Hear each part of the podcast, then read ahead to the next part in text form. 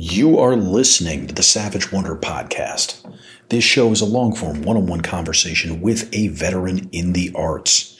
This show is produced by Veterans Repertory Theater, which is a tax exempt nonprofit 501c3 organization which provides a platform for talented veterans to create compelling live theater and events. My guest this week was the incredible writer Casey Tellison. Casey is probably known to many of you who either are veterans or follow the veteran community. Um, and to those of you that don't, um, you should know Casey. I'm now, having read his memoir, Freaks of a Feather, I'm a huge fan of his. And it made me bring him on this particular show. I was interviewing him initially for Profiles in Havoc. And I was like, no, that's this interview is going to work on Savage Wonder. And it's really because Casey is just a phenomenal writer. And it's, and I say that because we really don't, I, I try not to bring nonfiction writers onto Savage Wonder. This really is a platform for artists and for people that are writing fiction or what have you, not necessarily writing uh, memoir. But Casey has not only been a devoted reader of a wide range of books, uh, and that has clearly made an imprint on his ability to write, but also he's been an avid student of creative nonfiction, and you really see that in his writing. I have not read probably as well written a memoir ever. Um, certainly not from the military community. I'm, I'm don't want to overstate it and have a case of recency bias, but I really I can't remember a memoir I've read that was that I found um, so enthralling for the craft that was used to write it. I've certainly found a lot of memoirs completely captivating based off the experiences of the author or what have you, autobiographical data points. But um, and Casey certainly has those, but there's an awful lot of art to how he writes. And there's so many philosophical points that he weaves throughout his writing. Uh, his some of the themes of myth, its importance, certainly to him as a young man, and maybe to more than just him as a young man. Um, you know the tropes of shame, um, violence, love of violence, you know, there, there's a lot of timeless themes in there, and the way he addresses them, uh, I've never felt so satisfied reading someone's war stories where you really do feel like you're there.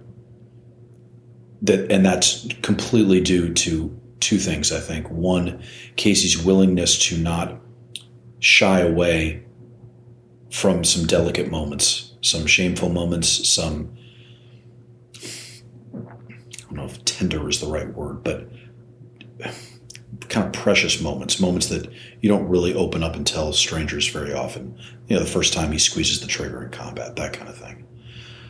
Um, so, one, his willingness to not shy away from that. But then, two, his willingness to stay in that space and really, through metaphor, through just some of the semantics that he uses, uh, really explore the senses of what it's like in those moments that really conveys it and brings it home to you and really makes you feel it makes you understand him his choices his thought process um, and and really feel the second and third order effects the decisions he makes. It's um, it's a hell of a write and it makes it for a hell of a read. And uh, so that's a long way of saying that I was like if I'm going to have a memoir writer come on Savage Wonder I think I think Casey's the droid I'm looking for. So it was great to have him on. As you'll hear me tell him up front in the episode, I was a little neurotic about the interview because I felt I'd walked a mile in his shoes after reading the book, and that kind of took away a lot of the obvious questions I would have thought to ask. And I was like, I'm kind of over prepared, and now we're just going to be two guys talking uh, and and just conversing because because I I don't have as many questions as I would have. But you know what I love about Casey uh, as a person and as a writer is that he is interested in big ideas and themes, and that led to a really um, fun, enriching discussion for me. Uh, just about a whole bunch of things which we've kind of hinted at already, but you'll hear what they are shortly. So, um, really a blast to talk to him, and I really hope that we see his next work sooner than later. Um, and if God forbid it becomes fiction, that wouldn't suck either, because I think, um, you know, he's kind of in a, a place where I think his skill set matches the fascinating subject matter that he can talk about. And when you have both of those, you kind of want to see them start generating stories. And you want to see deliverables start making it out to market and, and to us. So, as much as I hope his family's taken care of and all that with him choosing to be a lawyer at the moment and busy in law school, um, I, I, really can't wait for his writing to uh, start leaking out to us. Okay, that's, I think, as good an intro as you guys need to have to fully appreciate this episode. I'm Christopher Paulmeyer. I'm the artistic director at Veterans Repertory Theater, and this is the savage wonder of Casey Tellison.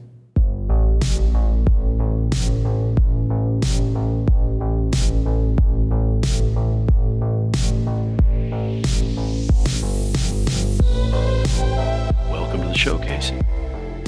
Wow, thanks for having me, Chris. So, trying to think of the right word to use to describe how I feel going into this interview. Um, I guess the best one is over prepared. Um, I like going in not knowing enough so I can ask really interesting questions. Your book is fucking phenomenal. And I'm like, uh, after reading it, I was like, am I going to have anything to say or am I just going to sit here and go like Chris Farley in those old SNL skits and just go, hey, remember when you talked about that? Yeah, that was awesome. You know, like that's how I feel I'm going to be the whole time.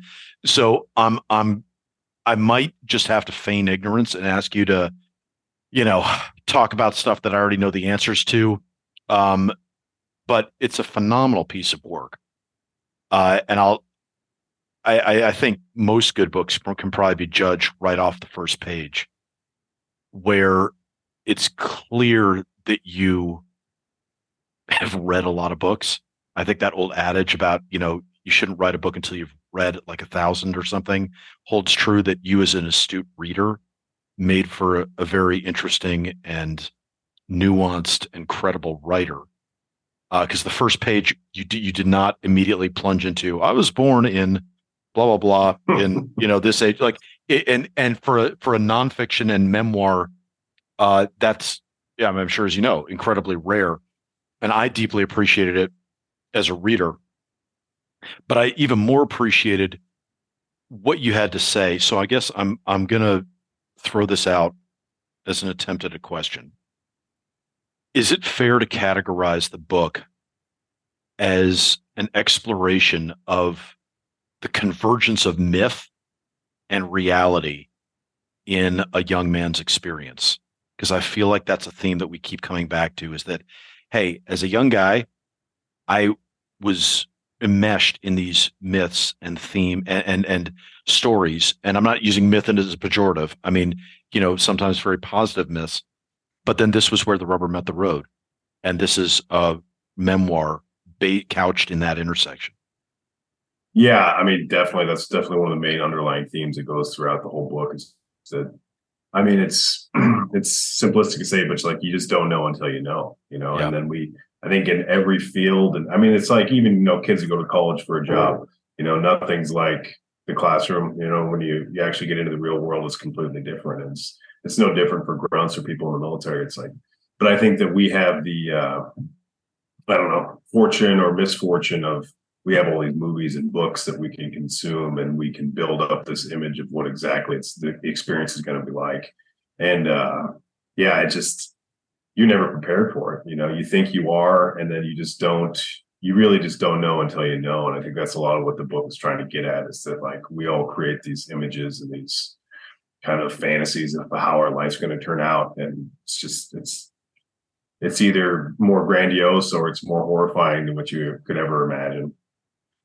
Do you think the myths, and I'm using that word loosely, but the the kind of uh, culture that we're steeped in, um, in many respects, as a young guy, do you think that's worthwhile? Do you think it's good? Do you think it's a net positive?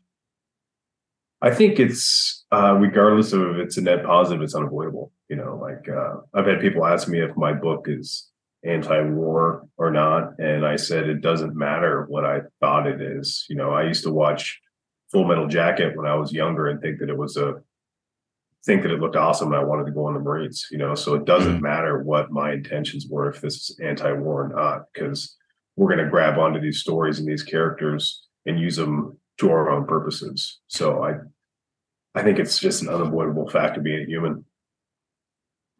Do you think it's necessary or let's not even use the word beneficial. Do you think it's necessary for especially young men, and I only say young men because I've never been a young woman, so I have no idea necessarily what that experience would entail. But for young men, do you think it's necessary to have those myths so that you do have kind of an, an, incentive structure and a value structure that's that you're aspiring to in some way is that is that a necessary step to becoming a full whole complete man yeah i mean yeah i think and again i think it's one of those un, like you can't avoid it. Like when you're younger you're just trying on different personalities and seeing which one is going to fit you you know?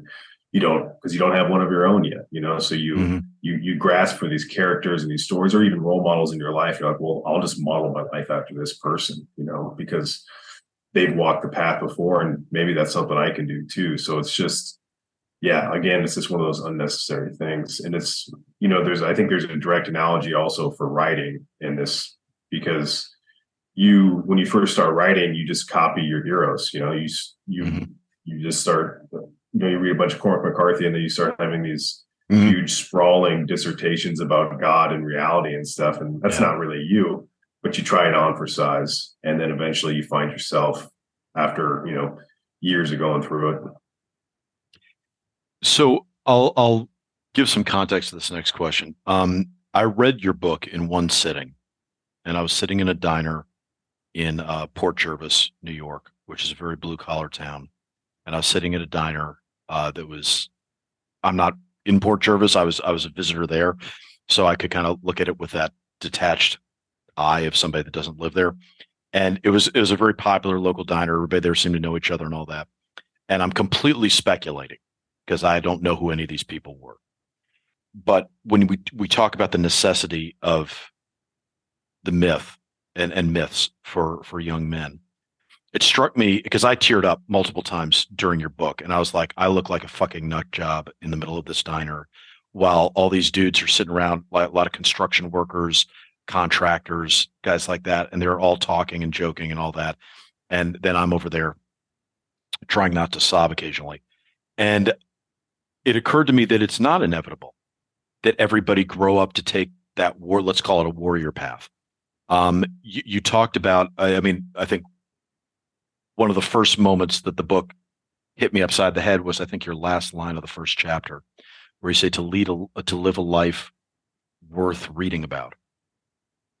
And I was like, you know, that's not everyone's aspiration. That's not inevitable. And that makes me wonder.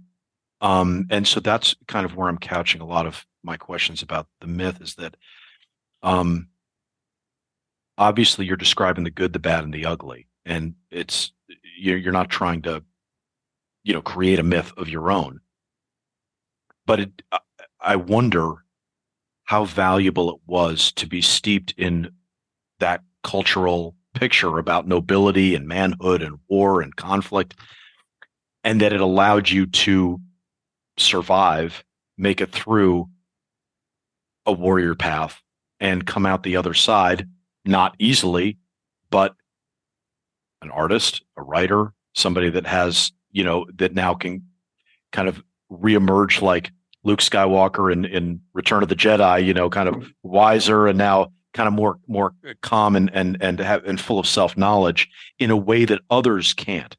in a way that when I looked around the diner, and again, I'm completely speculating, they're probably my luck, they're probably all like fucking Vietnam and Gulf War veterans, and I just didn't know it. But my sense was here were a lot of people that were very comfortable being contractors their whole lives or, or working manual labor jobs their whole lives.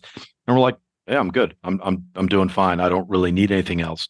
And I think when you enlist, you choose a different path. So in that context, I guess that's where I'm asking: Is it necessary? Is it something? Is um, is it necessary for people to have those stories, and for young men to have those stories to aspire to, and to kind of um, have have a, a cultural picture that they're trying to fit into, and going, "Hey, this is what a man should be," so that however my whatever turns my life takes, um, this is the value system I've kind of built up for myself to reenact or live or make my own in whatever way I can.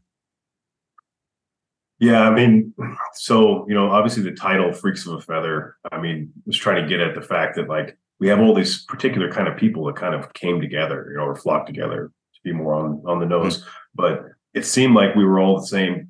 In many ways, we were so similar, even though we came from all these different places, and it was like we were a certain type of person. And I don't know, yeah, that's still a concept I'm kind of like rolling around and working with, but it's it just seemed like didn't matter if I was from Pasadena or Spangle, Washington. Like there was this kind of person that had this ro- strain of romanticism, whether that's, and I think that, I mean, I don't know if that's, you know, because of the, you know, growing up in America or if that's just a strain of humanity that there's certain people that have this predisposition for, because I mean, it's, you know, like I say in the book too, like this is nothing new. We've been doing yeah. this forever, you know, mm-hmm. and, and, we just we're a certain type of person that I don't know if wires are crossed or maybe they're wired the right way, but this it's the thought of not doing something like this is excruciating. You know what I mean? Like the thought of just living yeah. this nine to five, which is funny because that's what I'm doing now. But you know, as a young man, right. though, it's like right. it's excruciating. You're like, I can't,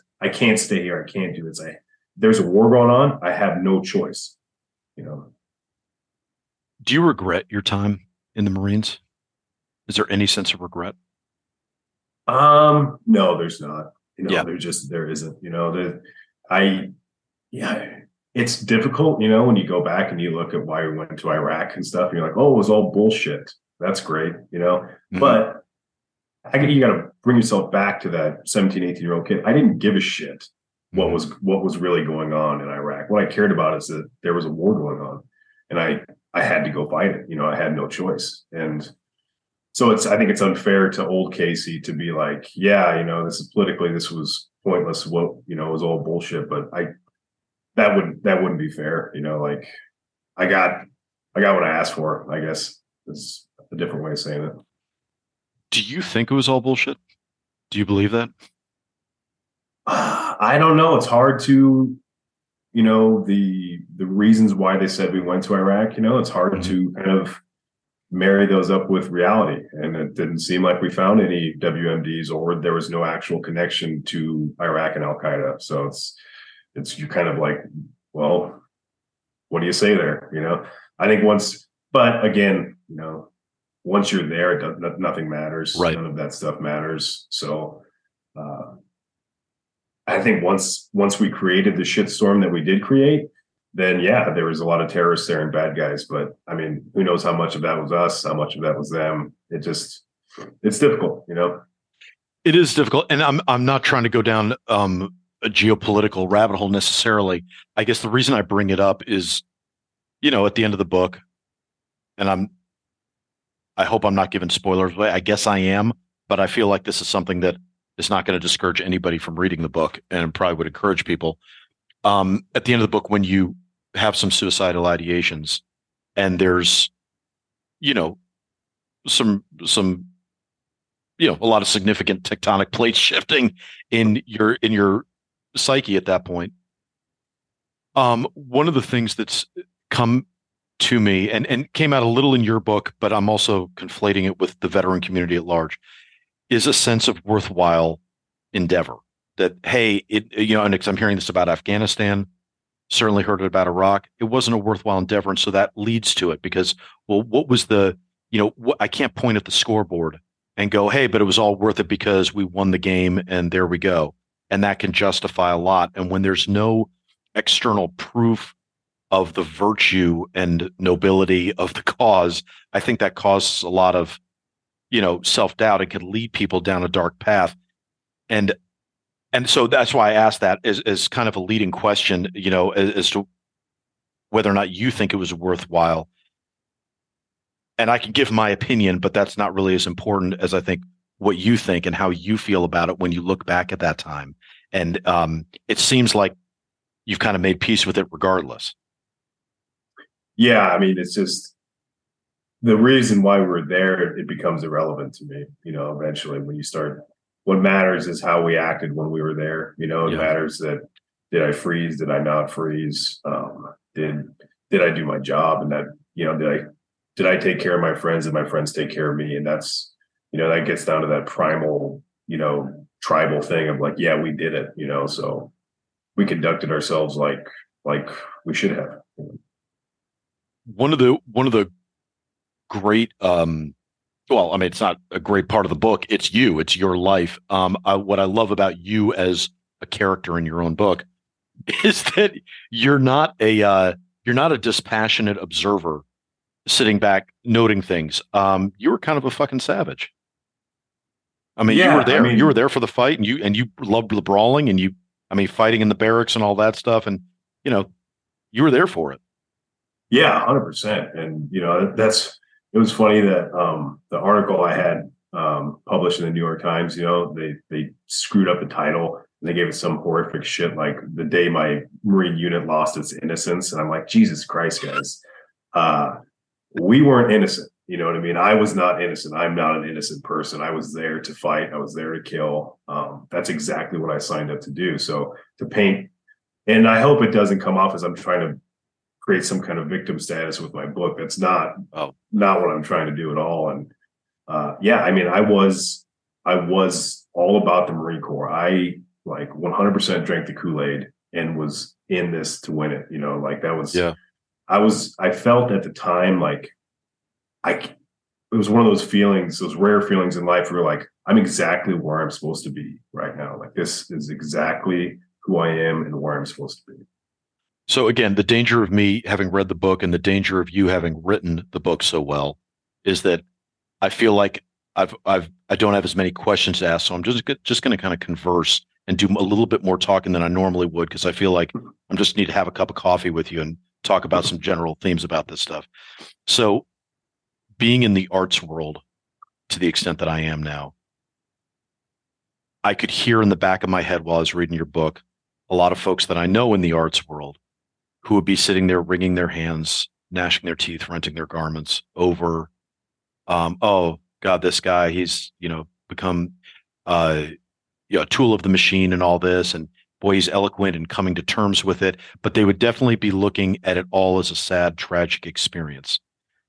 I know how I feel about that reading the book. How do you feel about it if you had to characterize just your service for people that don't have a vocabulary for understanding the military service?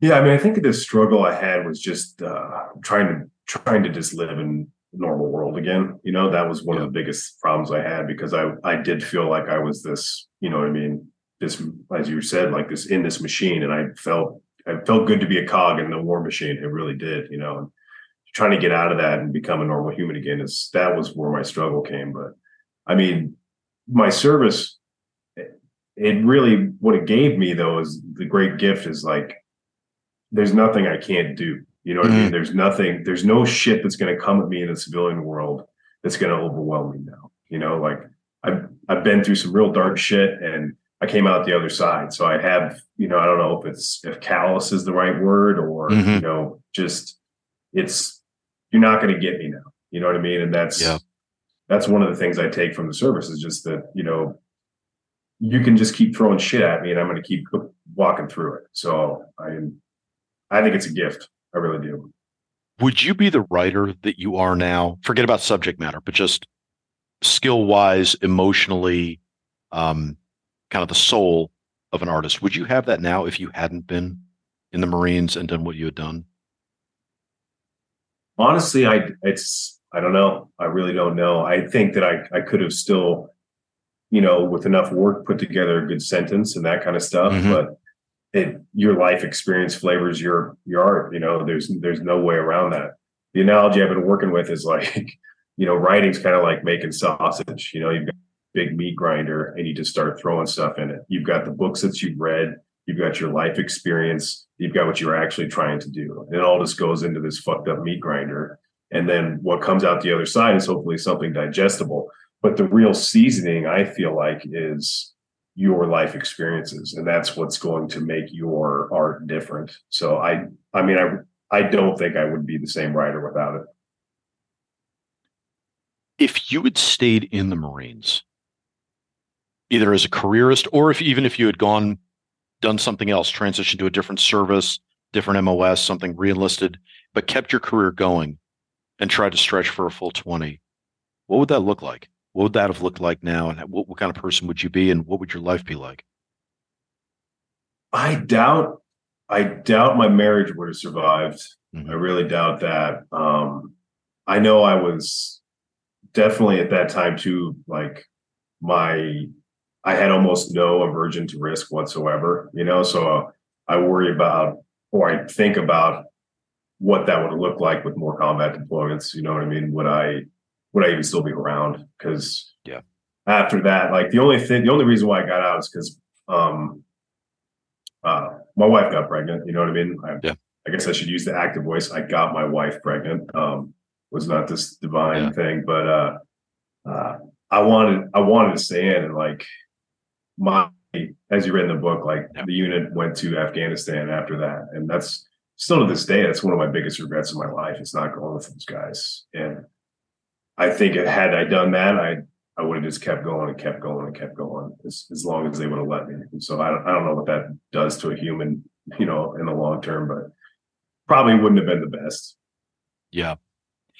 Yeah, it's um God, there were so many parts of the book that were relatable.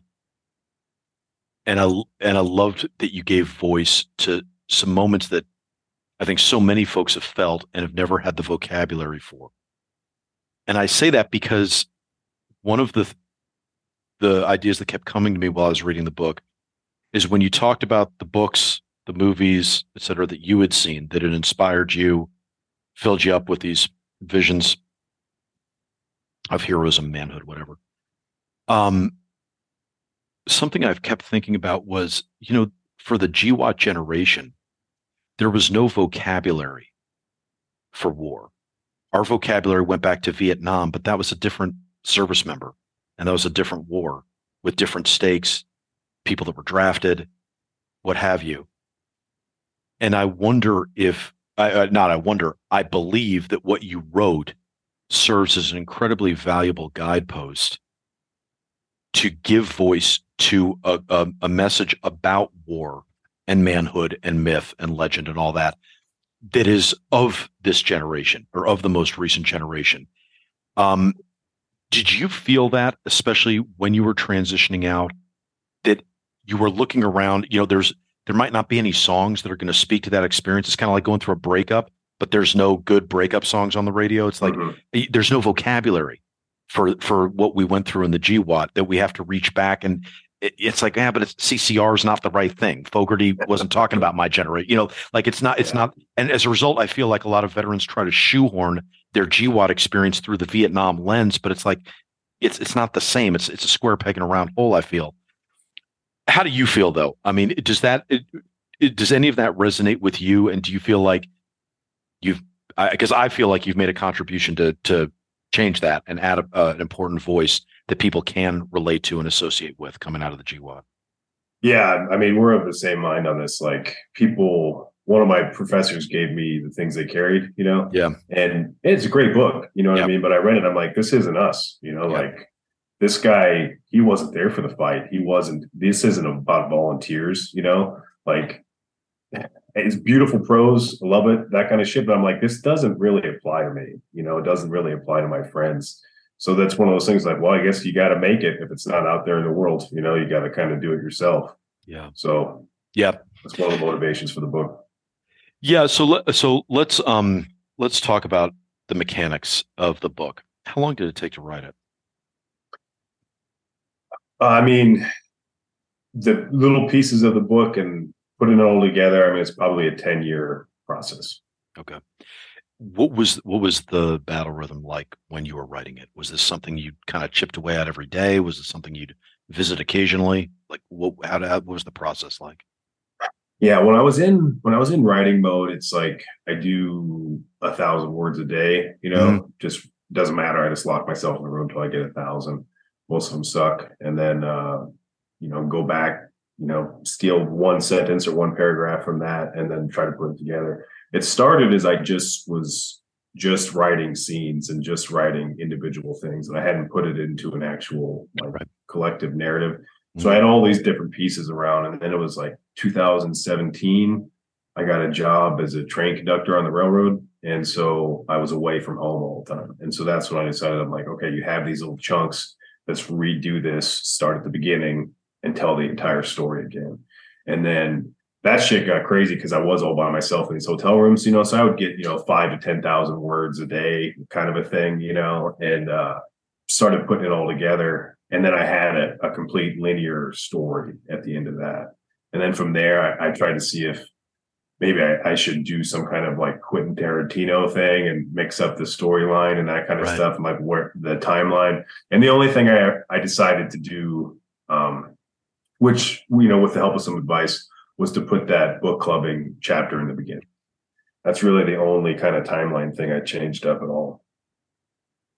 Yeah, yeah, that's right. And it is uh, it, it, i think it hit me when you had the chapter on um god why am i blanking on his name? The guy, guy it was a fucking heartbreaking story. Um the guy whose first name you didn't know. And then he said goodbye to you. Alonzo. Alonzo yeah, uh, and that's a hell of a fucking chapter um that's when it hit me i was like shit he's got an, an episodic story but it's not reading like an episodic story, and that's incredibly hard to do, uh, especially de- eh, eh, kind of unpacking all these experiences um, and not making it seem quite so scenic, but making mm-hmm. it flow together. And I felt like it was because the theme you, you were really um, diligent, I think, about threading the theme of myth uh, that's my word, not yours, I think. Mm. But but threading that throughout the story, so it made it seem cohesive. I thought that was a real triumph because, yeah, like you, I've read a lot of nonfiction memoir-ish books about war, and it's like, okay, a lot of them are great, but it's it's episodic, and this mm. flowed in, a, and it took me a while to go. Oh yeah, well he's doing episodic, but it it was really a, a tight narrative and we really felt like we were on a journey not just watching and now then this happened and now this happened and now this happened. Mm-hmm. it really was a journey um there's no question there. I'm just complimenting you. Um that yeah. just really was a hell of a thing. Well, thanks man. I appreciate that. It's a lot of it too is like i try each chapter and i think each piece of writing that i do i try to make it its own complete thing. Like i want to be able to if you took this book and you cut it up cut up the chapters each chapter you could read alone and be satisfied that you heard a full story in the chapter, you know. But then throughout that, like you said, you have to connect the thread, and that's where you have to have. That's when you go. That's the revision process. That's when you you you've done your rough drafts and you see that like, oh, there are these themes hiding in each one of these stories, and now it's time to kind of bring each of those out more and flush them out so that you do have this this thread that weaves through all your different chapters. How do you feel about yourself as an editor? Um, did you feel like you enjoyed the editing process? Did you feel like you had a talent for divorcing yourself enough to be able to come back to the material with fresh eyes? I mean, I think I think I'm better at the I'm getting better at like the copy editing stuff. You know, mm-hmm. I'm uh I'm in law school right now and I'm doing this like this horrific uh, law review work where I just edit these legal um articles and it, it's it's helped me because I just don't give a shit about the material at all. So I'm able to I'm able to read the sentences and just focus on the sentences and just do copy editing stuff. Yeah. So that's helped me out a lot. But I think I'm pretty I'm pretty good at that uh that more like I guess I don't know if you call it like 30,000 feet view of seeing where things line up and match and how I kind of have to shift some things around to make these things line up. I think I'm okay at that. But I will say that like I think this is probably true for most writers is that the the initial creation part that's where the, like the real joy and the Yeah. real rush comes from. And then the editing process, that's like actual work. You know, that's like, all right, time to sit down and do some work. It's not this like this like endorphin rush that you get when you're actually writing the first draft. Right. Am I right? The bulk of the writing then happened when you were a train conductor and when you were able to be by yourself. Um, I mean, I guess, yeah, yeah. I mean, I had Okay. I had scattered chapters throughout that I've been working on, and some Yeah. of the same chapters I've been working on for years. You know, the same story I've been working on and chiseling away at for years. But it wasn't until that like 2017 train conductor era where I was like, that's, I guess, yeah, I would say that that's where the bulk of it came from." Okay. Did you find that? Did you find you were easy to live with while you were getting that done? I mean, did you find it was easier to not be around people that you would become withdrawn or antisocial or all that because you're mining a lot of stuff in your past and it's you're kind of in that mode to put it out on the page and so it's kind of hard to be around you. This is me projecting, but in my experience, mm-hmm. that's kind of how I get. So I'm just wondering how related if if that's common or if I'm just an outlier. Uh, you know, luckily I just wasn't around people. So I guess I, Yeah. don't- I didn't really Yeah. know. Like, even on the train, there's only two dudes on there. You know what I mean? And then the Right. conductor gets out and he's all by himself hooking up trains and stuff. So I really was pretty isolated. Yeah. Um, but I I do think I'm actually easier to live with when I am writing. Um, because I when I'm not writing, I'm I don't have that outlet. I kind of that's when I withdraw into myself. You know what I mean? That's when I kind of Yeah. just hide inside myself and don't don't communicate well. I don't know if it's just the I'm tired from the like that kind of happy exhaustion from writing that then I'm able to kind of be more relaxed. But I know my wife definitely said once I started, like, yeah, don't ever stop that because you're a fucking prick when you don't do that. So Got you. Was there ever a consideration to not write it as memoir? Did you ever toy with the idea of going, hey, this is maybe I've got enough grist for the mill that I could write a really killer piece of fiction right now? Or was there was that ever a thought? Oh yeah, that was the first thought. That was the first thought. Um yeah, so the first the first like version of this thing was a novel, you know, and it was this kind of this I mean, I was very similar, very, you know, autobiographical, but it was more about there was like a murder involved and all sorts of stuff. Like it was, but I wanted to it was easier at that time in my life to write fiction because it was it allowed me the distance to still write but not actually have to deal with my own shit a lot you know and then uh and then it was i took uh, my undergrad's in creative writing so um and then my professor rachel toor she's a nonfiction person you know and that's when i really started getting ex- exposed to this high level nonfiction. Yeah. and that's when i was really like made the decision like yes i mean novels are super powerful but for for me and my money like the power of a you know nonfiction memoir can be immense because you at the end of the day you have to stop and say this shit really happened to this person. This is a real story. And uh i thought that uh i just thought that it would be more powerful as a memoir than it would be a novel um yeah Do you have more um do you have more from that time period? Do you have other stuff that you want to write from that time period uh, before I get to what other stuff you might write in the future?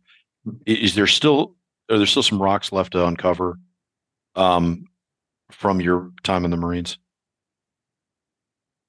Yeah, well, uh, we talked about Tim O'Brien earlier, and I, there's a part in his book when he's, I think it's his daughter asked him if he's going to write anything other than war stories, and he's mm-hmm. he just then he comes to realization that he's been telling the same story is forever, you know. Yeah. I, I can see that. I can see in one form or another, it's always going to circle back to this because obviously this is this, you know, black hole of energy in my life that I think about all the time anyway. So it's it'll be almost impossible to keep it out of my work, but yeah, there's definitely story like the the man the original manuscript was a lot bigger than the book. You know, there's Mhm. a lot of there's a lot of chapters that got cut out and a lot of stories that got cut out, which I think maybe would be more proper for standalone essays, Yeah. that kind of stuff. So I think I'd like to work on some of that too. Kind of creative nonfiction essays? Yeah. Okay. Mhm. Yeah. Um, yeah, I, I don't doubt it. I can just imagine how much meat was left on the bone after after all that. So I I'm, I'm going to jump around a little, but I just want to pick up on what you said. I forgot that you're in law school, and I got to ask how that's going because I think there's a lot of writers who whose assholes pucker the second they hear law school because it's like, oh my god, the death of my writing will happen there. You know, how's that? How's that treating you? How, and and it, do you feel any effect on your skill set as a writer being in law school? I mean, I don't know yet because I haven't tried anything truly creative. Um, the only thing I've written in law school that wasn't law related was some book reviews, which I think turned out all right, you know, but uh, mm-hmm. I haven't really sat down to write something truly, you know, my own and creative again since I started. So I'm obviously a little nervous about that, you know. Um, but at the same token, though, like what it is is you as a writer you're put into this box now right? And then you have to create the best material that you can with it's like a game essentially to me. It's like all right these are the parameters. How do i write really well with these shackles on you know what i mean? And can right. i still write compelling? And can i still do that in the legal world? So i'm like yes i still can do that. And i can still write a narrative but now i'm just telling the story of the law as they apply to the as they apply to the facts. So it's not I don't think it's a death sentence to your writing, but you'll have to check back in with me if I ever write anything worth a shit again. But uh, like I said, it does, it definitely does help the copy editing because yeah, yeah, everything's got a microscope on it. We are gonna, I'm gonna try to do some proper advertising for the book by asking you about it and and get some big brushstrokes and sell the sizzle, not the steak, kind of thing about the book. But before we do, I just want to satisfy my own curiosity. Can we talk a little bit about you after the book? So, when you got out of the Marines, you started working construction jobs, right? Yeah. And that was kind of when you're readjusting back to civilian life and figuring out who you are in the civilian world. What happened after the construction jobs? Yeah, so the construction jobs they kind of dried up, and then my brother and I decided to, in a kind of a random turn, we started a barbecue catering company.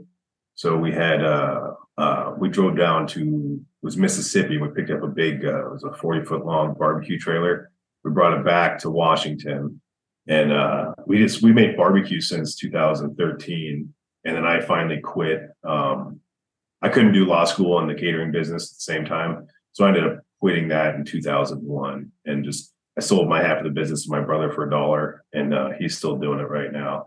But I mean, it was a good trip, man. We were on. Uh, it was pretty hilarious. We were on diners, drive-ins, and dives, like uh, making barbecue. So, was, so we had Guy Fieri come out to tiny ass Spangle, Washington, which was pretty hilarious. Uh, but yeah, so I focused a lot of energy on that because, but the kind of the mystery kind of went away for me with the barbecue stuff. Like I'd figured out how to cook all the meat, which is kind of an art and a science of its own for barbecue. So I had kind of like unlocked that kind of stuff, and it wasn't it wasn't intellectually challenging for me anymore because I was just like, well, I figured out the menu. Everybody loves it, but it's the same every single time. So then I was kind of after more of a one, I don't want to be poor, so that's why I was like law school could work out for that. Um, but two, I just was like, I, I kind of wanted something I have to have a day job, some kind of intellectually challenging job. So I was like, you know, law school could work for that. That's a hell of a um, stretch. Let's let, let me start with the um, with figuring out things. Do you feel like any of that also relates to your time in the Marine Corps?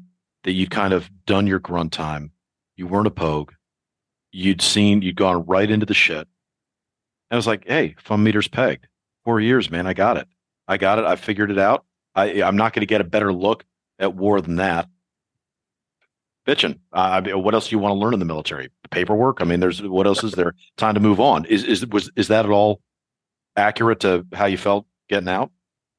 You know, it's funny. I never really thought about it like that, but that's that's probably pretty accurate. And that, but which is kind of ridiculous because every combat deployment is going to be entirely different. You're totally. going to learn all sorts of new stuff. But you know, you're a, a you think you're a two deployment salt dog and you're like i'm the saltiest motherfucker who's ever lived like i right. what else do i need to learn even though these just you almost know nothing but uh yeah i think that's probably pretty accurate and I, I've always just thrown myself into whatever with reckless abandon. Like if I'm going to do something, I'll just I'm all in. You know what I mean? I'll go. I don't know, probably some kind of mental disorder, I imagine, but uh, I'll just I'll be completely focused on it and just all of my efforts go towards that one objective. So yeah, I, no, it's a good it's a good mental disorder to have. Um, so can't think of a less rude way of asking this, but why didn't you throw yourself fully into writing if you're going to leave the catering business? I know it's a lucrative field where everyone becomes a millionaire, you know, within three years. But I mean, outside of that, I mean, um, was that a consideration? Um, just what was the process, thought process? Yeah, it was a consideration. Um, and it's something I, I definitely, that's the dream is to just write full time for a living. That's really the dream. But, you know, I've got a wife and two kids. So you mm-hmm. kind of have to have, there's dream world and then there's reality world. And the reality world is I got two kids that need to go to college and you know, I got people to feed and that kind of stuff. So I needed. Uh, I'm sure you've read that uh, Stephen King's on writing. Yeah, yeah. Uh, he talks about like having a day job. You know what I mean? In case shit doesn't work out. So that's why I'm kind of trying to set myself up with the lawyer gig to have a day job, but the, hopefully the writing can take off and kind of help me leave leave the rest of it behind. Have you factored in where writing will fit into your life and your pattern of life? going forward? Is it something that you're like, hey, I got to do this five minutes a day just to keep everything well oiled? Or is it the type of thing where you're like, uh, hopefully I get a free weekend here and there and maybe I can sit down and try to bang something out or at least sketch out some ideas? Yeah, so it's definitely something that's always on my mind. And uh, I had originally gotten a job at this big ass law firm in Spokane. Uh, they were going to hire me after I passed the bar. But that kind of started to terrify me because that's kind of like a that's like a just a work mill, like a sweatshop essentially mm-hmm. for these yeah. lawyers. And essentially they just like they have these super high billable hours that they have to meet every year. So essentially it consumes your life. Yeah. And uh I was able to see an exit. There's a, a new firm that started. It's a smaller firm. Uh, there's a lot of veterans in the firm too. It's only like 7 mm. people, right? Mm. But it's the the structure is kind of you you eat what you kill, you know. So like there's no minimum requirements. It's I'll get paid what I put into the job. So it'll allow me a little more freedom to kind of structure my life to include more writing and include more like actual living and not just being chained to a desk doing legal work. What kind of law is it? Uh, they do all sorts of civil litigation. Um, they do both defense and plaintiffs work. Um, so uh, both suing big companies and protecting big companies. So it'll be nice to be on both sides and kind of see what I like to do. They also do a lot of uh, USERRA stuff, which is the like veteran discrimination stuff. So mm-hmm. uh, it'll be really cool to get into that and maybe help some vets out along the way. I want to back up to uh, to the book and talk about uh, just kind of the wave tops of the book for a second, but I also want to pick on one thing you said uh, that I thought I could relate to. When you talked about uh, joining the Marines and suddenly you had to transform your speech, and you were the kind of guy that used to love to throw polysyllabic words around and that you you picked up, and even if they didn't totally make sense, it was that kind of quirky erudition, and and then suddenly you had to drop that in the Marines. And as someone that has lovingly embraced polysyllabic words since I got out and refused to back down off it, uh, that that struck a, a, a nerve with me. Do you feel like you've recovered? Do you feel like you want to recover? How's that process been?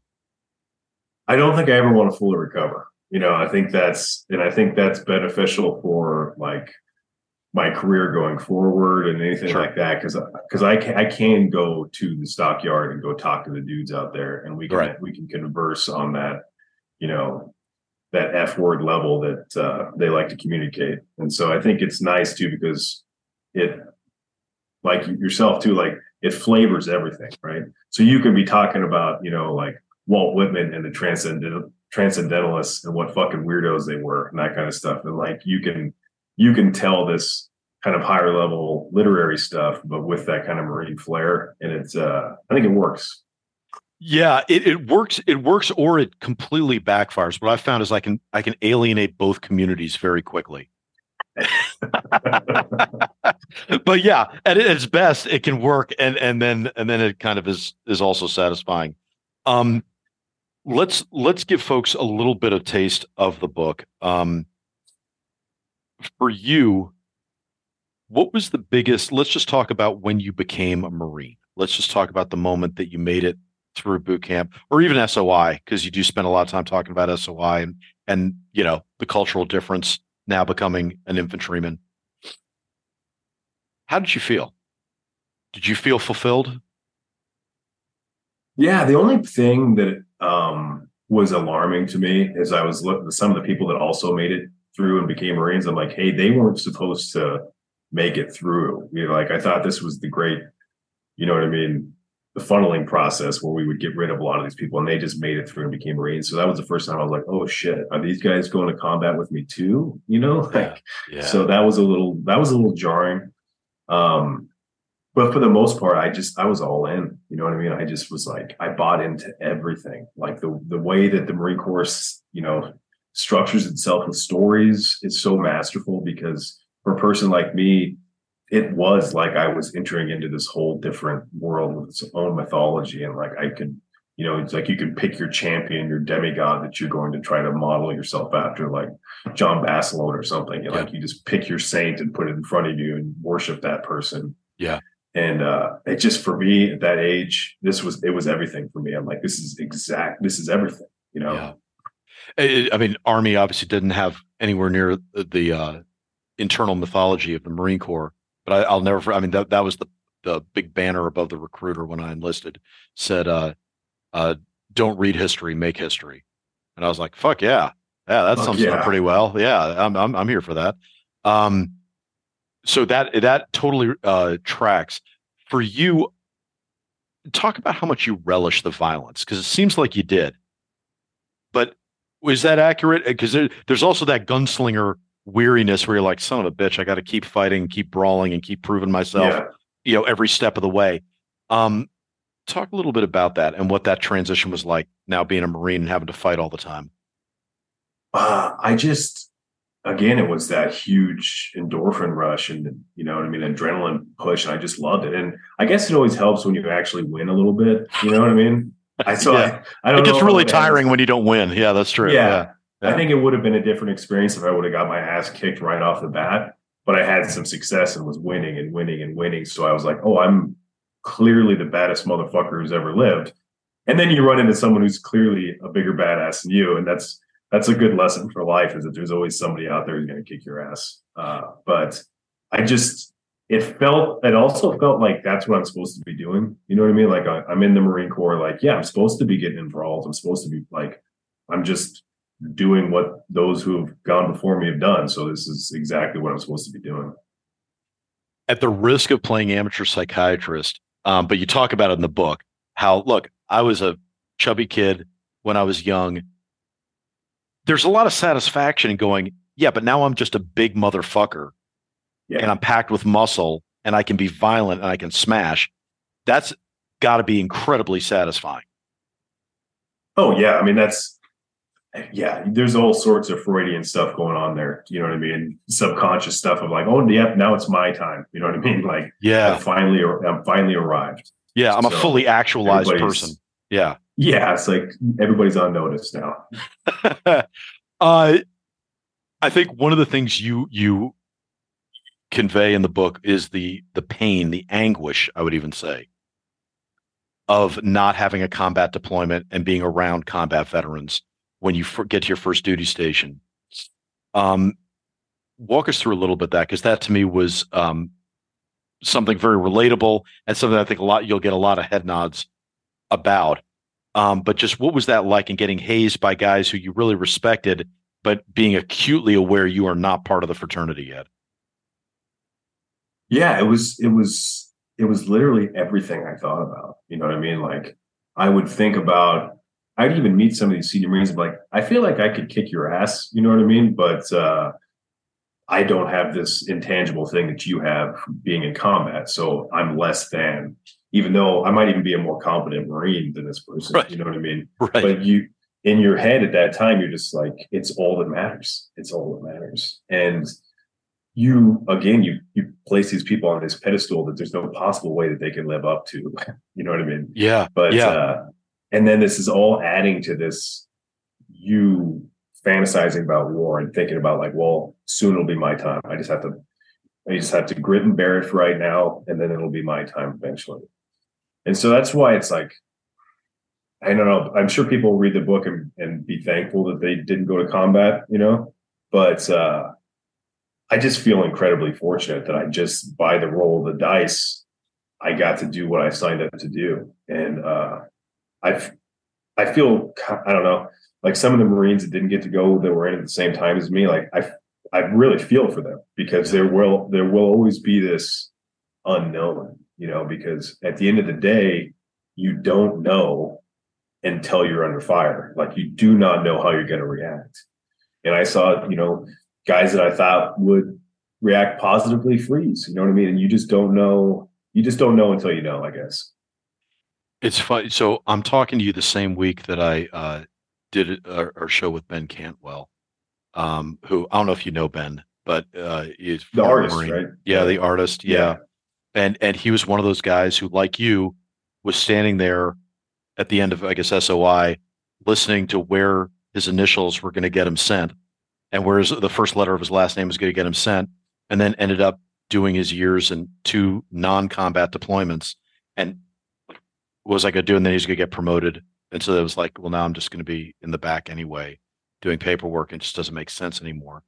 And that deep sense of unrequited, I don't know if bloodlust is the right word, but but because it, it's could not, be. I don't mean it could be. I also don't mean to yeah. demean it as just kind of like a sociopathic urge. It's like, it, you know, I, the, the chance to never really have tested yourself, despite having ticked all the right boxes, done everything yeah. you can, but being at the mercy of this bureaucracy um, I thought that was probably the best portrayal, not probably, it was the best portrayal I've ever read of the anguish of sitting there waiting to hear if you're going to get the chance to maybe do something meaningful and actually get the experiences that you want to get out of it.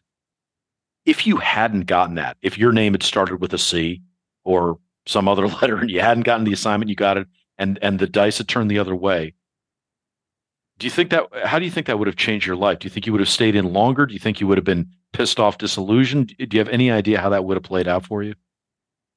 I think it would have been all the above, but I think I would have stayed in and done anything I could to finally go to the dance, whatever form that may have been. You know, uh, I don't think I could have.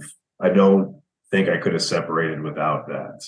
Um, but again, it's still it's all luck of the draw. Like when I, yep. Went to uh, a machine gunner course. And one of the instructors, who was a sergeant, getting close to being a staff sergeant, had never been to combat. You know what I mean? And it wasn't anything he did. You know, it just right. was.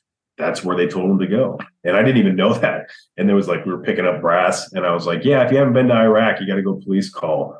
And the the instructor was like, "What did you just say?" I was like, "Oh shit." you know, Lance Corporal Tellison with his foot in his mouth. That's uh yeah that's that's definitely a moment. Um, do you think you're still a savage? Is that part ever left you? Really? Is there still a little part of you that enjoys violence, enjoys, you know, smashing a little bit? Oh yeah, I mean, I hundred percent. That's just, I mean, I one of the things I try to talk about in the book is that you just have all these different selves inside of you mm-hmm. at all times. You know what I mean? And you, because you you do become different people at different times, but I don't think they ever go away. You know, so I have to do stuff now to kind of like I'm not a good runner, but I, I like to run a lot. So I'll go out and just I have to like be in pain and go run atrocious amounts of miles because it's like I'm feeling something. You know what I mean? I'm getting this pain. Yeah. I'm like I'm doing, I feel like I'm doing something fucked up that nobody else is doing, even though there's millions of people that run, obviously. But I'm like, I'm doing this. You can't do this. Like, I'm in pain. I'm better than you because of that pain.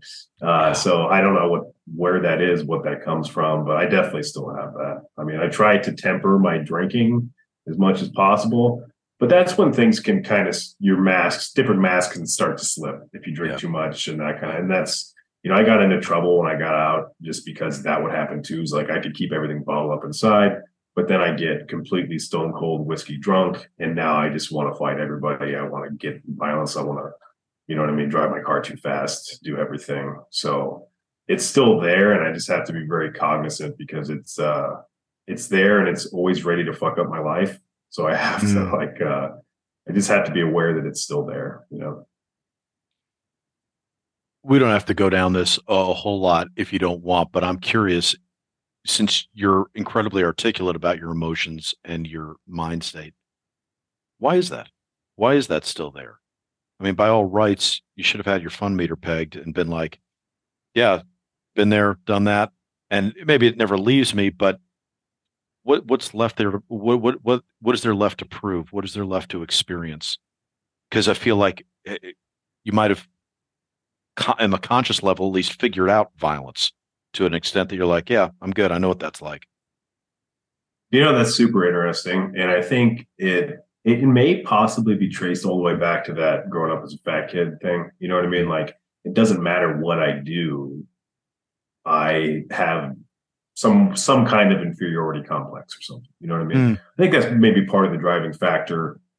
Well, also too, like being a, a big dude, you know what I mean? I'm covered in tattoos. Like everybody assumes I'm a dumb ogre, you know what I mean? And people have done that with me pretty much my whole life. And so I've always felt that I have to prove myself that I'm not an idiot or something like that. Yeah. So I both yeah. I have to both prove that I'm not a pussy and that I'm not an idiot. And I don't know why that doesn't go away, but it just mm. doesn't, you know. So part of going to law school is like I need to show people that I'm not a moron when I don't but I, who to who? I don't know. right. Right. Yeah. Interesting. Maybe it's that little fat kid that's still in there that's like that's yeah. I'm talking to. Yeah. No, no, I we and we all have it. We all have that. That's incredibly relatable. Do you still hate officers? I have some officers that are friends now. You know, I'm starting to I'm starting to think that maybe I had like an atypical experience and that maybe officers aren't as shitty as the ones I had.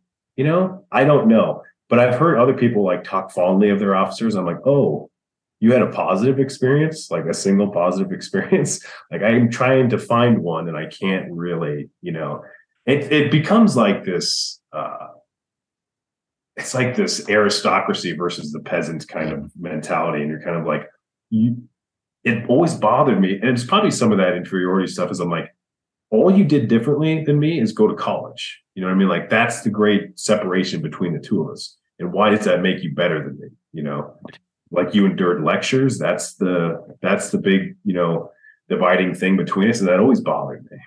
And it, you know what bothers me too? Uh, now I'm getting pissed off. Uh, you read some of these like officer memoirs, and the way they talk about enlisted, like they'll call them like kids or children or something like that. Jesus, that pisses me off. I'm like, you, you're missing it. You know what I mean? Like, I realize that you think that that's how the situation is, but you're missing it because we're watching you just as much as you're watching us. And I don't know why that pisses me off so much, but Jesus, it makes me mad. I'm trying to think right now, and uh, you'll correct me if I'm wrong. I'm trying to even remember how many mentions there are in the book about officers. Like you were, I mean, you were kind of really living a parallel existence. It seemed like it seemed like there was not. I mean, not just there were bad officers, but it was like they're they're irrelevant. Like you're you're on yeah. your own battle rhythm, and they they played no role in in what you were going through. Well, and again, I've heard that this is not typical, but like we weren't patrolling with officers; they weren't coming outside the wire with us.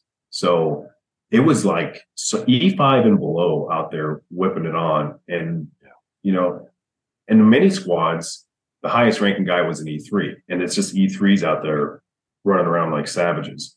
So, you know, you not seeing the officers putting themselves in danger, that left a horrible taste in my mouth. You know, I mean, seeing upper staff NCOs not willing to leave the wire like made me nauseous. You know what I mean? I'm like, you guys, you don't deserve the title of being a Marine because, you know, I mean, we're out there every single day doing this thing and just you look around, you know what I mean? You're like, where are the officers at?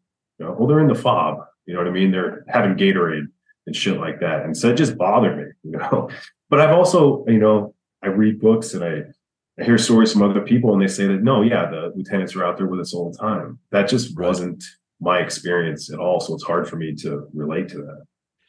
I, one of the most um it, it's I almost want to say taboo parts of the book because it's an experience that I think a lot of people can relate to on both sides of the equation, but it's something nobody ever really talks about. Is um, when you talk about being on the fob, can't remember exactly where, and all the pogues are sitting around, and you feel them trying to get close, overhearing your stories while you guys are talking, and almost trying to pick up some reflected glory, being able to talk about hearing your stories. And um, I'm I'm going to butcher uh, how you phrase it because you do phrase it incredibly eloquently. But you said eh, something to the effect of pasting their faces on your experiences to get that sort of reflected glory at the VFW or back home or mm-hmm. with the mm-hmm. girl that they love and all that.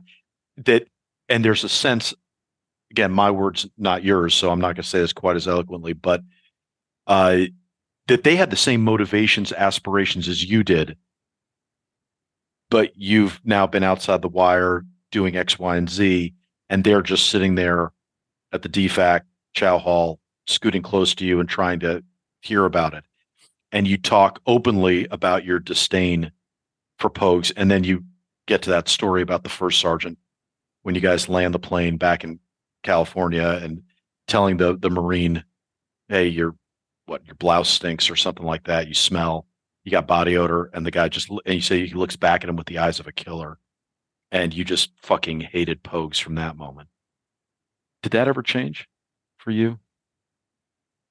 Yeah, I mean, it did. I fucking thankfully I calmed down a little bit about that. But there, I mean, there for a while, like you're on the Marine Corps base, there's no bad guys. You're like, why need somebody to hate? I'm gonna hate Pogues. You know what I mean? Like that's yeah, yeah. Like I'm just going, I hate you people. Uh, yeah. But then you start to realize that, like, obviously the machine breaks down without everybody helping. Right. You know what I mean?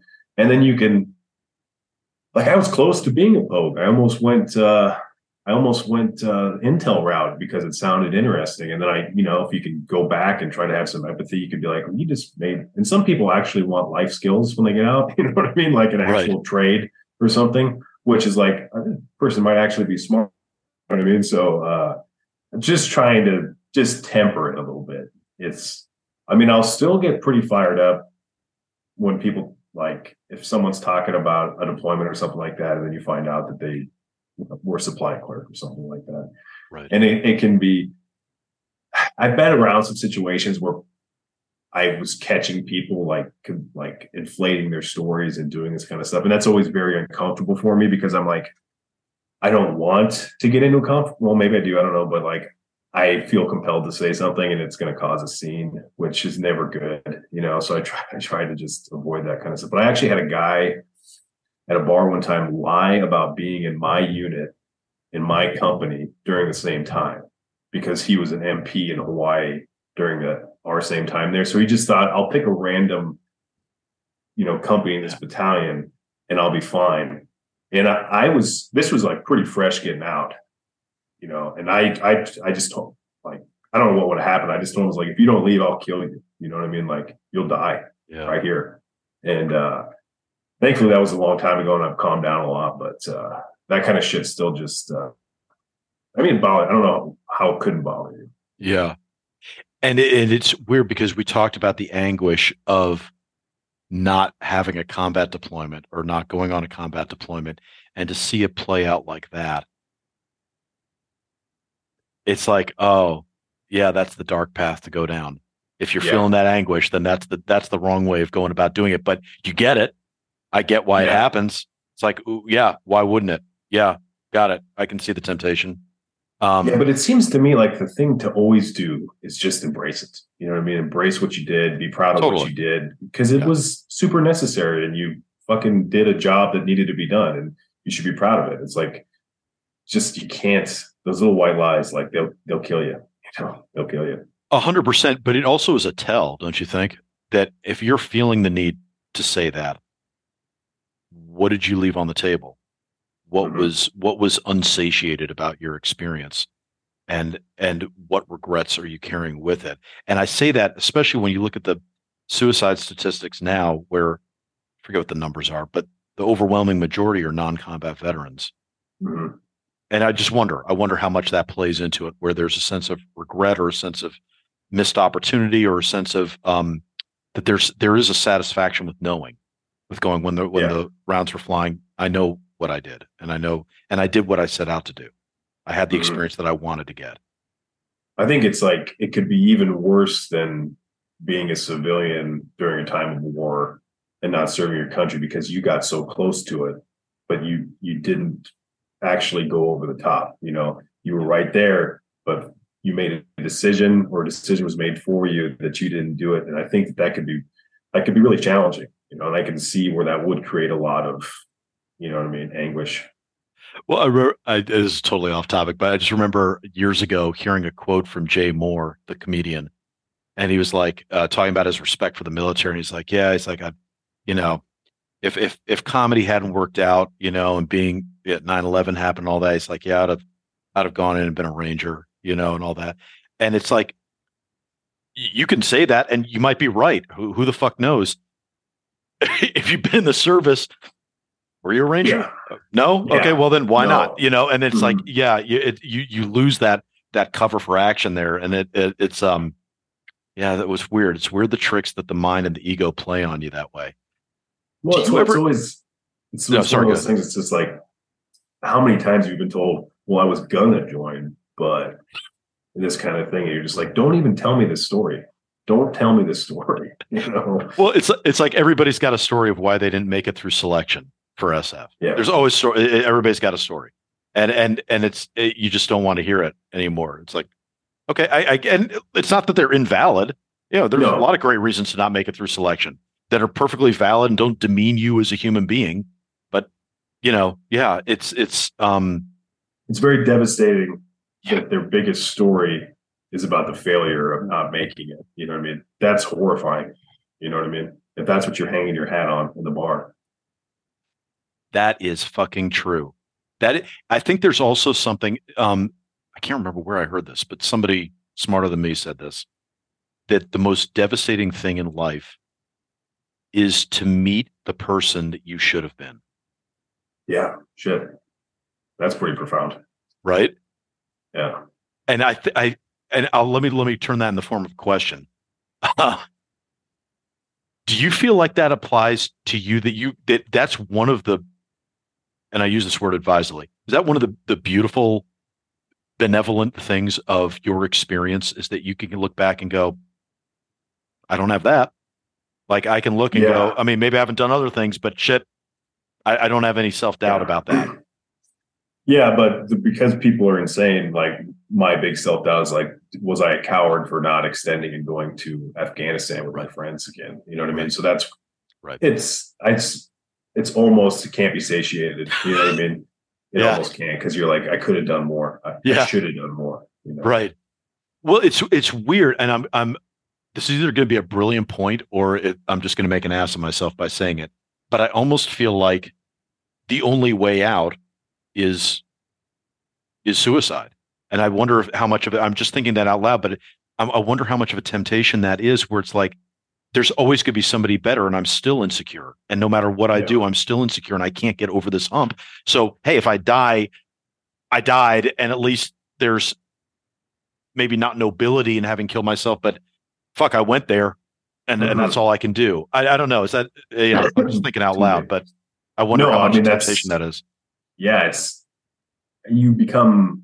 There's a couple things happening. I think uh, one of them is that you become envious of the dead. You know, I mean, you become envious of these of your friends that died because in most people's eyes they're perfect. You know what I mean? Like they died is the ideal, and they'll never be corrupted because they never lived long enough to destroy what they were. You know. Whereas the rest of us are all getting fat, we're alcoholics. You know what I mean? Marriages are falling apart. Uh, we're not as successful as we wanted to be uh, we get to be this old withered self and then we get to look back at this you know what we used to be and they get to stay that forever. And that, i think that that's that can be appealing you know what i mean? And that can be envious. You're like this is you know.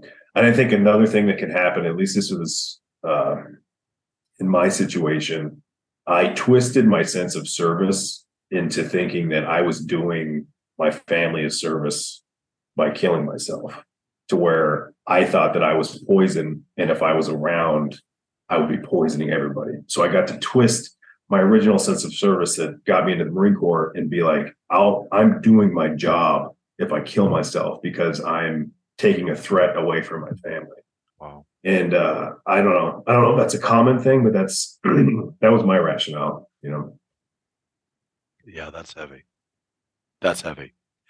Let's let's talk about family for a second. I don't want to leave out the fact that you know one of the major themes of the book is Melissa, and you're and obviously for those that haven't read the book, I'll just give a little spoiler. Well, maybe maybe I'll have you tell in case you said me butchering the the whole narrative of it. Talk about what Melissa meant to your service and to your career and to the book. You know, she was just that. um I guess that little piece of kind of humanity that I held on to throughout the entire experience. Uh, certainly through that first deployment, she would just be the the place my mind would go when I would think about like a normal life and I would think about coming home and that kind of stuff. And a small piece, because for the most part, I tried to burn all that up because I thought it was not good to have that kind of those kind of thoughts when you're over there. Um, but then, you know, I got done with that first deployment, and I I think everybody, if they say they didn't have problem like coming back from a combat deployment, you're not a little fucked up those are the people I worry about because I feel like those are kind of sociopaths, right. and that's a that could be a problem. You know what I mean? Right. But like you have this this this strange feeling where like you're still ramped up, the RPMs are still going all the way up, but you're like at Applebee's or something, you know. Yeah. Yeah. And uh, so I was just you know having troubles, you know, and so I got back from that first deployment and uh, you know impulsively, you know, Melissa was there, thank God. So we reconnected and then like a crazy person i was like will you marry me you know and then her like a crazy person was like yes you know and this is the classic case of things that are not going to work out you know what i mean so uh i'm just thankful that they did work out you know what i mean so we've been this december we'll have been married uh or this last december was 15 years we've been wow. married so uh wow i mean there's like two of us that got married in the marines that are still married out of like of course. 20 people of course you know? yeah so it's I think it's kind of a unique situation. And uh but like even through the writing process, like she's who I'm writing to a lot of the time. You know, yeah. I'm writing for her. I want to get the gratification of making her laugh or cry or that kind of stuff. So I mean that's a huge part of my motivation for writing. One thing that I, I really that's jumped out at me is um she was your crush. Like she yeah. was your fantasy while you were overseas. She was your crush before, and you guys hadn't been dating. Yeah. Beforehand, so it was there was a fantastical element to this relationship where, as I'm reading it, I'm like, wow, I wonder if this is actually going to pan out for him because that's yeah. I think every guy has a fantasy you know, uh, whether it's in boot camp, whether it's when you're making the transition in the military, whatever, It's like, oh, yeah, there's something that's anchoring you, some woman that's anchoring you back home. And then, you know, usually that's not how that works out. Um, and the and the fact that it did is um is really remarkable. But that um that's a hell of a love story though.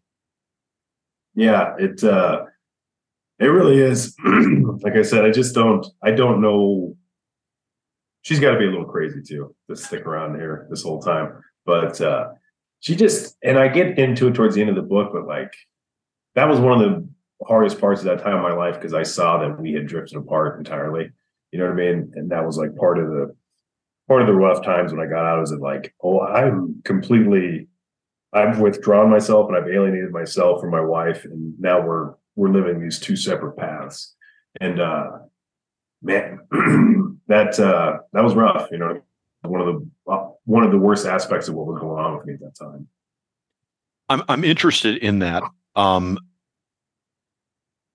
yeah, I'm uh, I'm trying to decide if I really want to go down this path, um, but I, I think I will. I'm interested in that because, um, again, this is my word, not yours, but but because she had been a crush, because she had been a fantasy for so long, because you say in the uh, I think in the early chapters when you first mention her, hey, there's this girl Melissa. I'd had a crush on her forever. I'd never been able to talk to her and all this stuff. Mm-hmm. Being that she'd been a crush for that long, and then you see yourself your, yourself drifting apart from her. I imagine that's very different than if someone finds themselves drifting apart from a wife that they met after a deployment or at some point later in adulthood. This was a childhood crush. This was a, I mean, those high school crushes are, you know, pretty Yeah. significant, I think, in, your- in our development. What did that mean for when you find yourself drifting apart? Does that, is it like drift? And I'm, I'm literally asking, I'm just wondering what this experience is like. Is that like drifting apart even from who you were in high school or the old you because so much of you is tied to those initial feelings for her? Or is because I just feel like that would be a very different experience than if you guys had met in your late 20s at a bar, you know, after work. It, it, there's not quite the depth of of history that you would have, Mhm.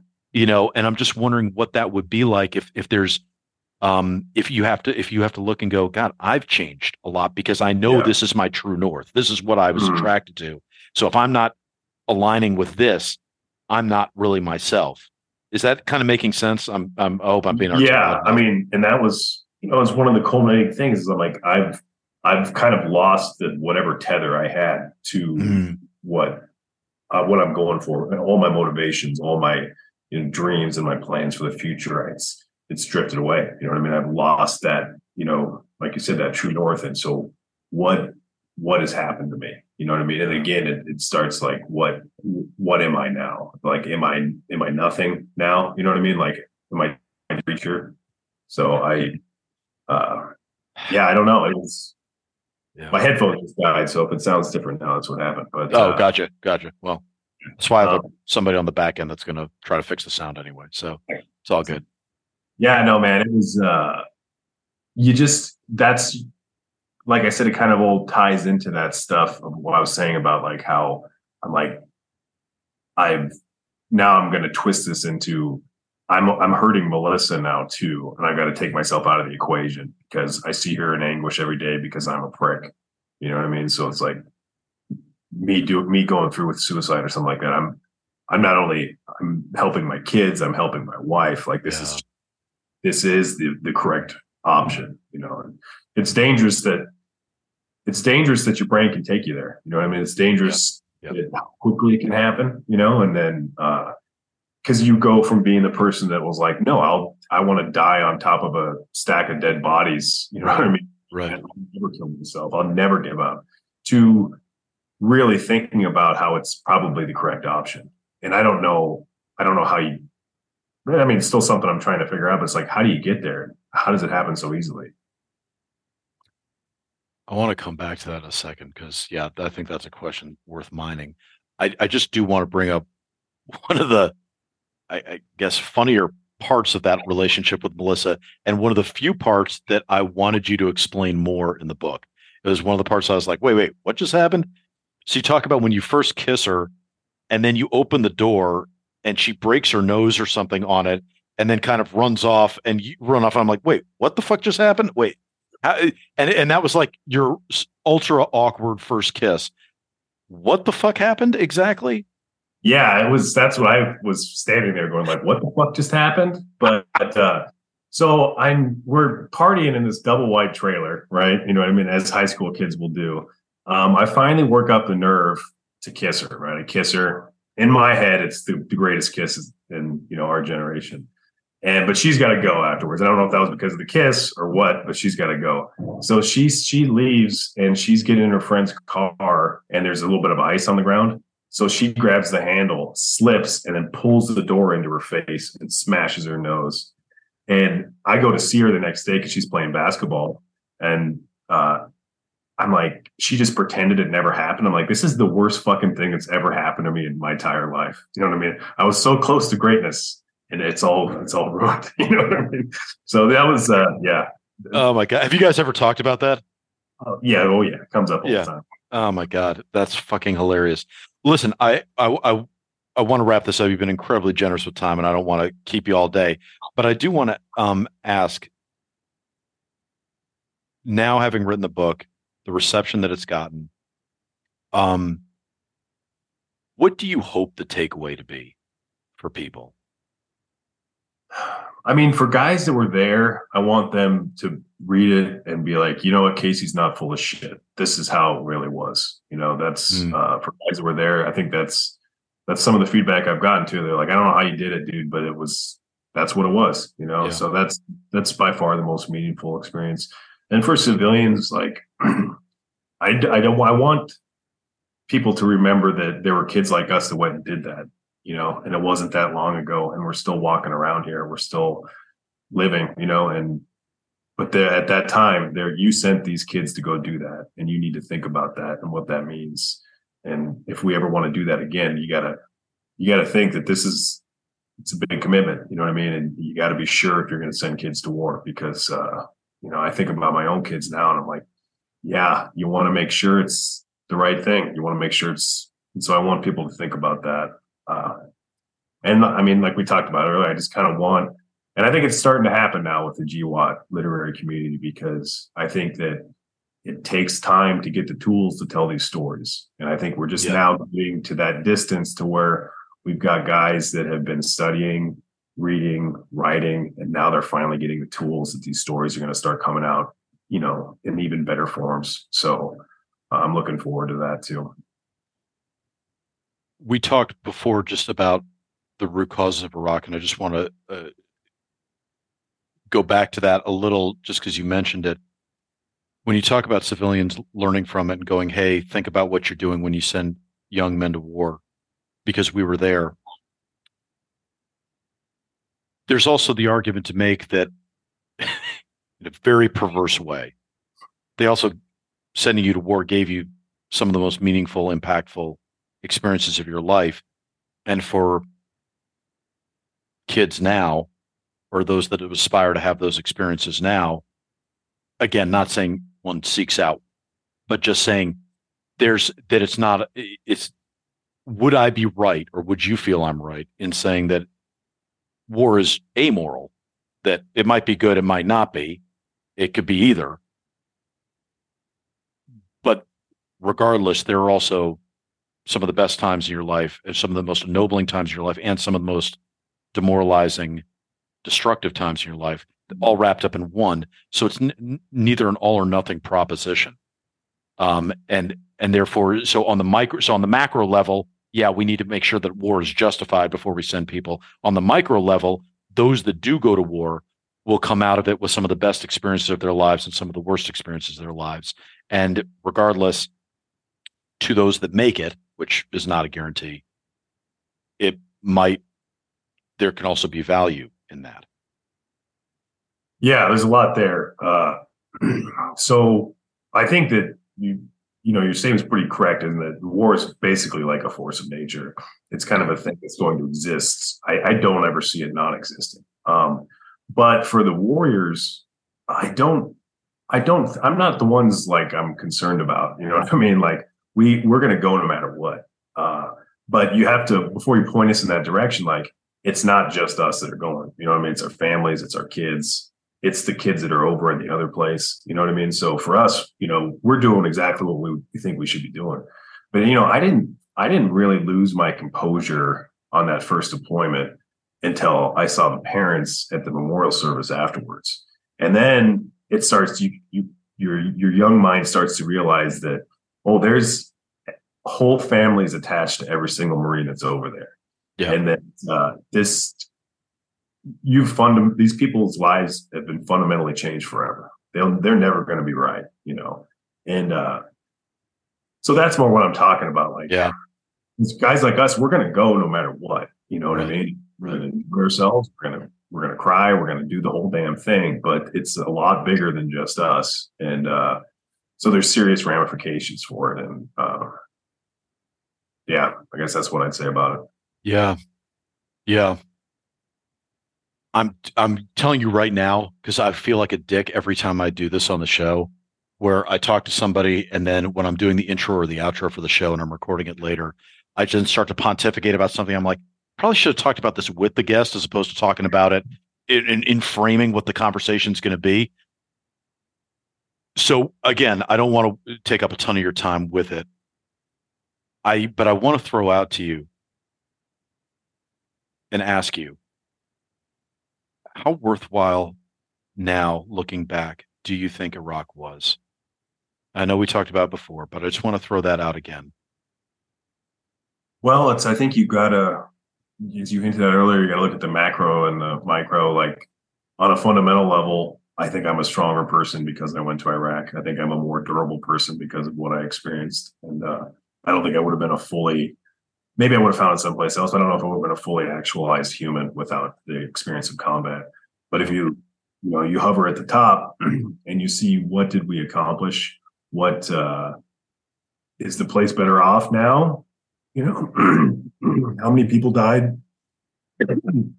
excuse me, um, you know, both Iraq civilians and you know what I mean, mm-hmm. American troops. Like, I don't know. I really just don't know. Uh, I'll cling to experiences. You know what I mean? Yeah. yeah. But uh, as far as the whole what what the hell happened there, it's like I don't know what the hell did just happen there. I this is something I've I've talked about it on the show occasionally, and I'll just share it with you for a reaction because um, I I I, I think it's important, at least to my mind, to share this with other veterans, and they can refute it or agree with it as they see fit. But I think it's I think it's important because I come from it with the point of view that I think people should fucking recognize when their service was worthwhile and when it wasn't. And I I, I firmly am in the camp that I think Iraq was worthwhile. Um, and I say that for a couple of reasons. I'll just quickly list them, um, and you can refute or, or rebut or disagree or agree as you see fit. But the WMD thing, you know, if Saddam's going to lie to everybody except himself and say he has WMDs after 9/11, we don't have the luxury of of assuming that he's lying. You know, in the wake of 9/11, we have to go, yeah, I, I think there's a lot of proof, especially because he had WMDs and he'd used them on his own people before. So he had the motive, the means, and the opportunity we did recover WMDs in Iraq. We didn't recover as many as we thought. There were a lot of trains that went into Syria um, covered in lead, so our satellites couldn't penetrate them. Um, not coincidentally, Syria then has had a lot of chlorine gas attacks and all that stuff ever since. Not saying it's the same ones, but there's a lot of circumstantial evidence there. And then after the Osama bin Laden raid, you know, we started to get leaks about we know Ansar al-Islam in northern Iraq was tied to Al Qaeda. We know Saddam was paying off suicide bombers, both by Hezbollah, but also Al Qaeda linked. The Sunni Shia rift really wasn't there when it came to just attacking America. Um, so I think, I think it's you know certainly has not been a clear, you know, hey Hitler and the Nazis, you know, kind of clear delineation of of like boy we really did the right thing and everything worked out. But I think there's a very good argument to make that in the wake of 9 11, it would have been negligent for us to not take that threat at face value, especially when there was evidence to say that this made sense, and to go do that. And that was and that and then we did keep attacks from happening here that were based out of Iraq. And yes, we drew a lot of Iranian presence, and we drew the Mahdi army, you know, the Mahdi army supported by Iran and all that. There were a lot of things that happened there. Um, you know, and we certainly drew the Hornets out of the nest and mistakenly let them fester there as opposed to completely exercising them.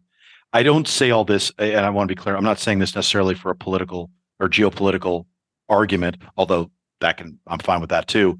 But I'm saying it mostly because I I feel for guys who were in Iraq. I was not. I did not do an Iraq deployment, but I feel for guys that were there that go, shit. Um, I don't think it was worth it, and I'm paid X Y Z price for it, and I'm like, yeah, dude, I don't know. I don't know. I think there would have been blood on the streets either way. I think had that not been responded to, there was evil festering there, and um, you know, I, uh, I I think there's a, a very strong argument to be made. We'll never know what would have happened had we not gone. Obviously, it's all speculative, but I think there's a pretty damn good argument to make. Yeah, hey, you know, it's not it's not a legal action. You know, it's not yeah. something where we're going to have a smoking gun necessarily and be able to go. You know, we can prove it in a court of law but that's war that's foreign policy you know? So I, I again this is me not pontificating about it in the intro or the outro and going i wonder what casey would have thought about that yeah. and and and just throwing it out there to you for any kind of reaction. Yeah no i mean there's there's no doubt about it that saddam was an evil fucker you know what i mean? Like that's he definitely was there's definitely a lot of bad shit that happened but it's like also there's a lot of bad shit that happens everywhere and we don't get involved. That's a definite thing that happens.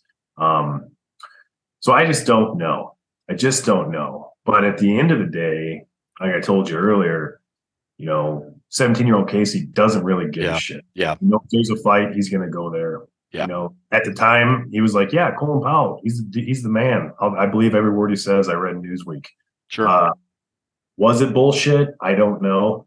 You know what I mean?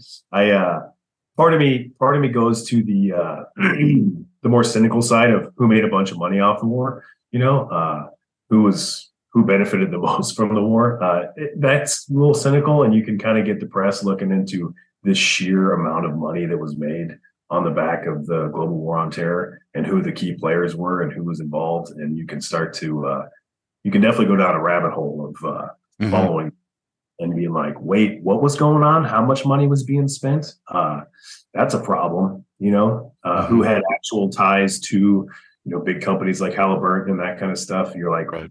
that seems like a straight up conflict of interest if you're pushing for war when your former company stands to make billions of dollars. Like that's a, it's questionable, at least enough to make Mhm. you sit and think about it. But, uh, again, I kind of go back to the, uh, at the end of the day, it doesn't really matter.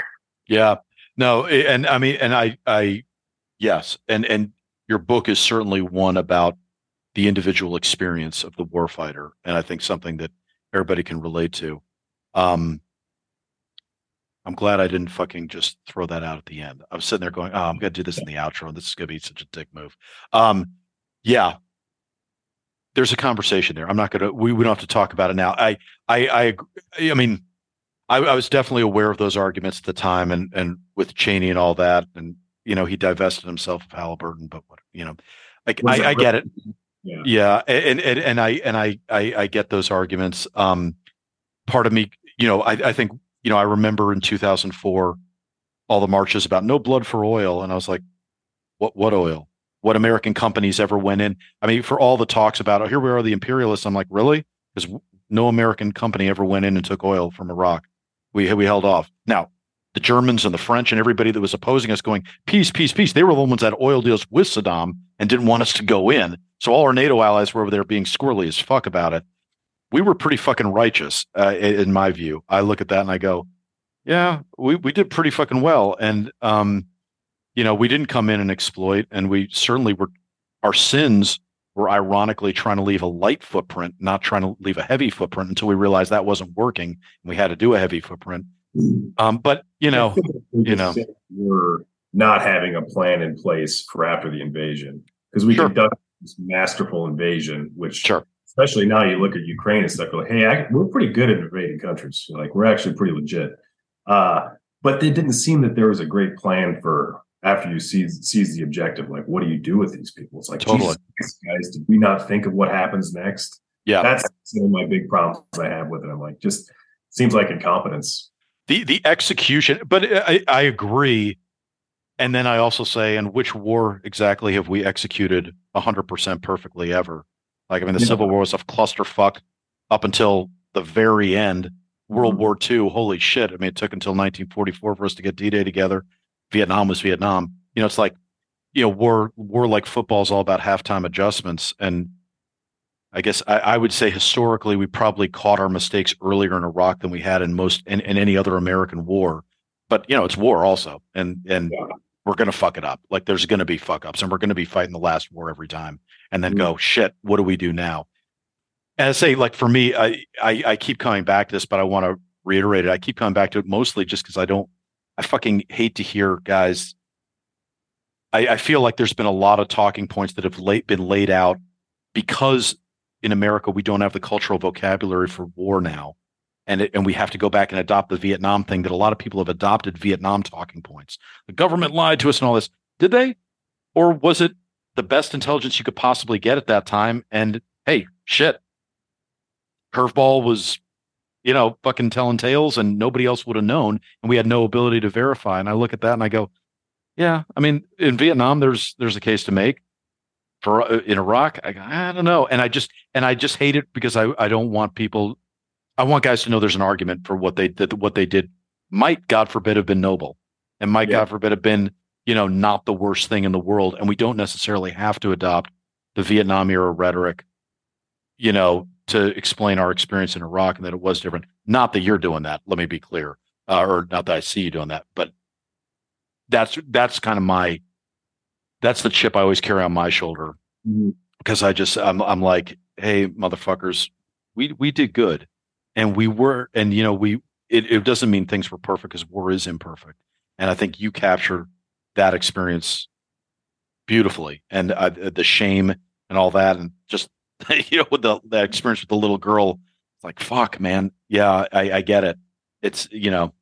I mean, one, like one positive thing of, of that first deployment is like when we first got there, it was chaos. It was a dark, dark city. There was people getting their heads cut off. We'd find bodies in the street, bullets in the back of the head, that kind of stuff. And by the end of it, you could walk down the streets and hear birds chirping. You know what I mean? And no, nothing yeah. was. And so I guess that's a real tangible thing that happened and I experienced. You know, um, I don't know how long it lasted after we left. Or sure, left. sure. I don't know, but it seemed like we killed enough bad guys to make a difference while we were there in that moment. Uh, but yeah. Yeah. I know it's all speculative. How, how do you know? Dude, um, this was a fucking pleasure. And I'm I'm congratulating myself for not completely fanboying for an hour and a half and trying to find something of substance to talk about instead. Um, but really, it's a spectacular book, and I know you're proud of it. Um, and you fucking should be. I think it's truly a worthwhile addition to the canon of military literature in American history. I, I really mean that. It's a phenomenal piece of literature. And um, I really hope your legal career goes horribly and you turn back to writing sooner than later. Um, but it's just really I'm still gonna pass the bar. So oh, there you go. Okay, so so hope springs eternal. Yeah, we'll see. Um, dude, seriously, it's been a pleasure. Um, let's do this again at some point, please. Absolutely. Absolutely. Thanks for having me, Chris. That was the savage wonder of Casey Tellison so glad he came on, and I can't wait for the next time. Um, I say that probably for almost everybody, but goddamn, I always mean it. And, and in Casey's case, I really enjoyed the shit out of that.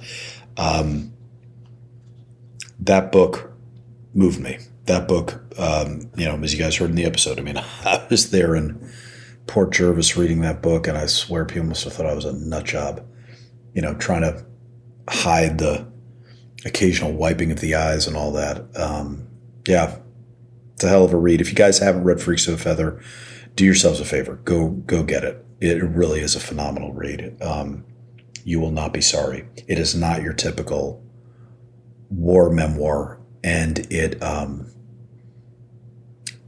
I think there's. I, I can't think of a better book to understand a Marine grunt's mentality um, in the memoir space. Uh, I, I, think I think he really captures the mindset excruciatingly well. Um, you know, when it comes to poetry, my buddy Mason Roderick obviously I think has written a seminal book on it. There's a bunch of there's a bunch of amazing marine authors right now. There's no two ways about it. Uh, but when it comes to just straight creative nonfiction memoir, that one is pretty fucking good. Okay, on that note, I should do some shameless plugging. So, uh, for Vet Rep, Veterans Repertory Theater, if you're not already aware of who we are and what we do, uh, you should be. Go check us out at vetrep.org, V E T R E P.org, vetrep.org. And while you're there, probably the best thing to do is to subscribe to our mailing list, which doubles as a literary blog. So when you subscribe for free, you will receive a little tidbit of veteran writing in your email inbox every single day. And then below that, we put a couple of shameless plugs about whatever stuff we have going on. We do have so much stuff going on. Uh, there's no way I'm going to remember all of it right now. So the best thing to do is to go there and subscribe. So when you go to vetrep.org, just scroll down the homepage. You'll see where it gives you the option to subscribe and um, do that you will not be sorry. You will discover many phenomenal veteran writers if you don't already know them. And you'll see all the other cool live events that we have going on on multiple platforms, uh, and maybe even, God forbid, near you. So check it out. Uh, you will not be sorry. The only thing I can think of off the top of my head, though, that I really want to plug is if you're in the Hudson Valley, New York area, or if you're not, but you feel like making a commute there, uh, starting March 4th, we will begin acting classes at Veterans Repertory Theater. They are available to anyone, veteran or civilian, 18 years of age or more. If you are a veteran, though, reach out to us because we have scholarships available so you can take the class for free or if, if there's something catastrophic, it would just reduce your cost. But generally, the classes will be free if you're a veteran. So reach out to us for scholarship information.